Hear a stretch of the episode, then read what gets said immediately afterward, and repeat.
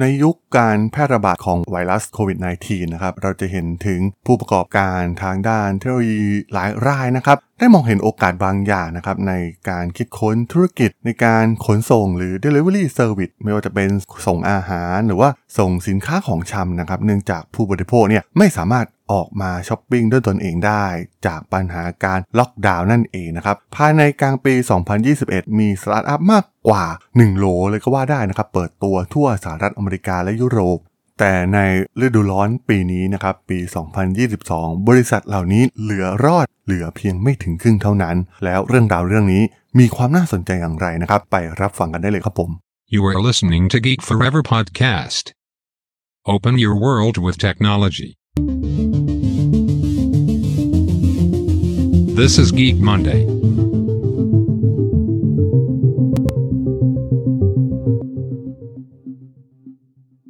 สวัสดีครับ ผมด.ดล ธราดลจากด.ดล็อกนะครับ และนี่คือรายการ Geek Monday นะครับ รายการที่จะมายกตัวอย่าง case study ทางธุรกิจที่มีความน่าสนใจนะครับ ใน EP นี้มาพูดถึงแพลตฟอร์ม Delivery Service ที่กำลัง โอ้โห เติบโตอย่างบ้าคลั่งเลยก็ว่าได้นะครับ ในช่วงการแพร่ระบาดของไวรัสโควิด -19 มันเกิดขึ้นทั่วโลกนะครับ เราจะเห็นได้จากแม้ในประเทศไทยเองเนี่ยก็มีคู่แข่งขันเพิ่มขึ้นมามากมายนะครับในตลาดนี้ เพราะว่าในตอนนั้นผู้คนไม่สามารถออกไปซื้ออาหารซื้อของชำต่างๆ ได้นะครับ บริการพวกนี้เนี่ยมันจึงตอบโจทย์ให้กับผู้บริโภคในยุคการแพร่ระบาดได้เป็นอย่างดี เกิดบริการหน้าใหม่ขึ้นมามากมายนะครับ ในประเทศไทยเองเนี่ยโอ้โหมีคู่แข่งหลากหลายมากๆนะครับ แข่งกันอย่าดูเดือดอัดโปรโมชั่นกันเยอะมากๆนะครับ ไม่ว่าจะเป็น Food Panda Grab ไลแมนหรือโรบินฮูดนะครับที่เป็นน้องใหม่จากประเทศไทยเองที่ใช้โปรโมชั่นส่งฟรีนะครับในช่วงการแพร่ระบาดเนี่ยสามารถแจ้งเกิดขึ้นมาได้นะครับ ถือว่ามีความน่าสนใจมากๆมันไม่ใช่แค่เพียงในประเทศไทยนะครับ เพราะว่ามันเกิดขึ้นทั่วโลกนะครับ บริการเหล่านี้เนี่ยอาศัยช่องว่าง ช่วงที่คนไม่สามารถออกไปไหนได้เนี่ยก็ สร้างแพลตฟอร์มเหล่านี้ขึ้นมา แต่ว่าผ่านไปเพียงปีเดียวนะครับ จากปี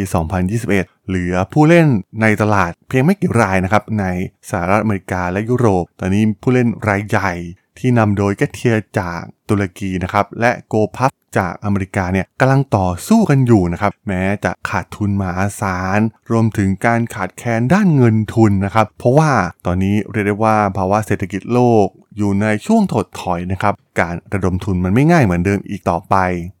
รวมถึงการแข่งขันเพิ่มขึ้นจากบริการจัดส่งอาหารที่มีอยู่แล้วนะครับที่เคยเป็นเจ้าตลาดอยู่ทั้ง DoorDash Uber Deliveroo นะครับ ตลอดจนซูเปอร์มาร์เก็ตแบบดั้งเดิมบางแห่งก็มีการเปิดบริการเหล่านี้ขึ้นมานะครับ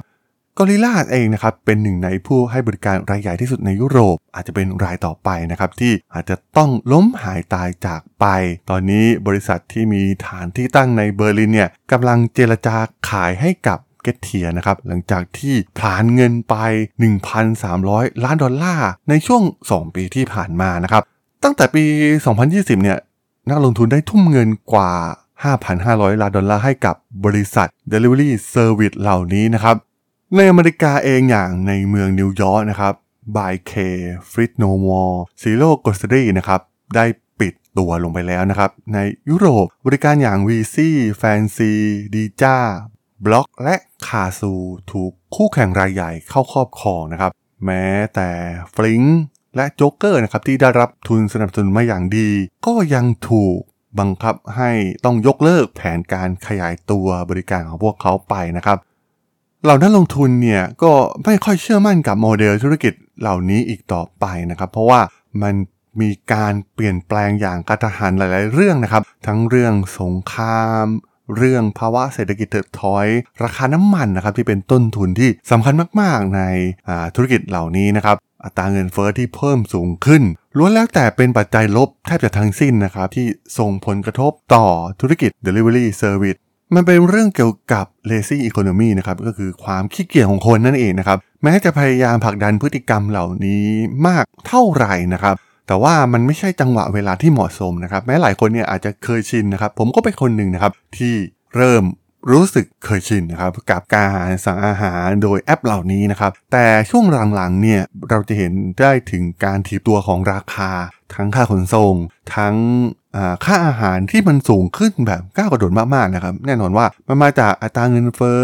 เรื่องของต้นทุนด้านเชื้อเพลิงต่างๆนะครับมันส่งผลกระทบไปหมดนะครับทำให้บางครั้งเนี่ยก็ต้องเปลี่ยนใจนะครับ ยอมที่จะออกไปซื้อเองดีกว่านะครับ เพราะว่ามันไม่จำเป็นที่จะต้องมาจ่ายเงินจำนวนมหาศาลในภาวะเศรษฐกิจแบบนี้นั่นเองนะครับ ซึ่งผมคิดว่าหลาย ๆ คนก็น่าจะคิดแบบเดียวกันนะครับ มันไม่มีความจำเป็นอีกต่อไป เพราะว่ามันไม่ใช่อยู่ในช่วงการแพร่ระบาดของไวรัสโควิด -19 เหมือนเดิม ตัวอย่างเคสของ Gorillas นะครับที่ตั้งในเยอรมันในกรุงเบอร์ลินเนี่ย Gorillas เองเนี่ยได้กลายเป็นบริษัทยูนิคอร์นอย่างรวดเร็วนะครับในเวลาไม่ถึง 1 ปี เร็วที่สุด สำหรับบริษัทสตาร์ทอัพในเยอรมนีเลยก็ว่าได้นะครับ แต่พอเข้าสู่ปี 2022 นะครับ พวกเขาก็ไม่สามารถระดมทุนได้อีกต่อไป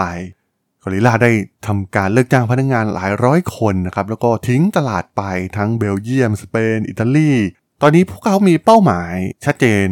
อย่างเดียวนั่นก็คือการมุ่งหน้าสร้างแพลตฟอร์ม ให้สู่สถานะในการสร้างกำไรนะครับ ซึ่งมันก็ไม่ใช่เรื่องง่ายนะครับในธุรกิจนี้ เพราะว่าการแข่งขันมันก็ไม่ใช่น้อยนะครับ แล้วก็ต้นทุนมันก็สูงขึ้น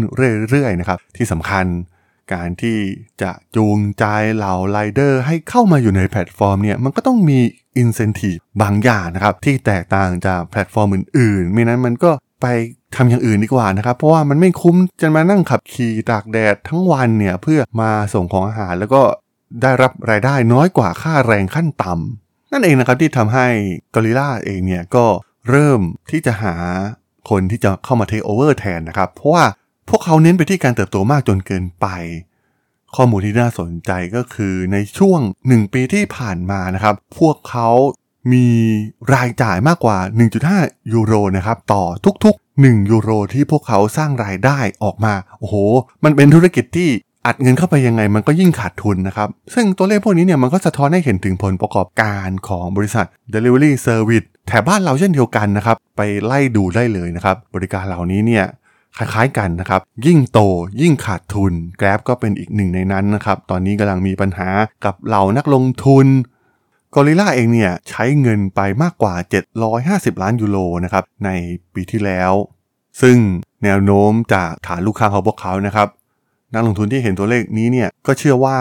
กอริล่าเองเนี่ยไม่สามารถที่จะอยู่รอดได้ถึงสิ้นปีนี้นะครับ หากไม่มีการระดมทุนเข้ามาใหม่ หรือว่าการตัดขาดทุนจำนวนมหาศาลที่พวกเขากำลังเผชิญอยู่ในตอนนี้ และทางเลือกสุดท้ายของพวกเขานะครับ แน่นอนว่าหากแข่งขันกันไปก็เจ็บตัวไปซะเปล่าๆนะครับ แน่นอนว่าทางเลือกอีกทางหนึ่งก็คือการควบรวมกิจการนะครับ อย่าง g e t t i e r เองเนี่ยก็มีการเจรจากันบ้างแล้วนะครับ แต่ว่าการดำเนินการเบื้องต้นเนี่ยก็ไม่ประสบความสำเร็จสัทีเดียวนะครับ เพราะว่าหลาย ๆ คนนักลงทุนหลาย ๆ คนก็มองว่ากอริล่าเองเนี่ยไม่สามารถที่จะอยู่รอดได้ถึงสิ้นปีนะครับ มันก็มีแววที่ Gorillas จะล้มละลายได้เลยทีเดียว มันเป็นช่วงหมดยุคแล้วนะครับ ที่สตาร์ทอัพเนี่ยจะระดมทุนมาได้มหาศาลแล้วก็มาผลาญเงินเล่นนะครับ เพื่อการเติบโต แต่ว่าโมเดลธุรกิจก็ยังไม่เห็นวี่แววว่าจะสร้างกำไรได้เลยนะครับซึ่ง Gorillas ก็เป็นหนึ่งในนั้นนะครับใช้เงินอย่างฟุ่มเฟือย เนื่องจากเงินได้มาง่ายๆนะครับในช่วงก่อนการแพร่ระบาดโมเดลนี้เนี่ยมันไม่สมเหตุสมผลมันไม่เมคเซนต์อยู่แล้วนะครับเพราะว่าอย่างที่กล่าวไป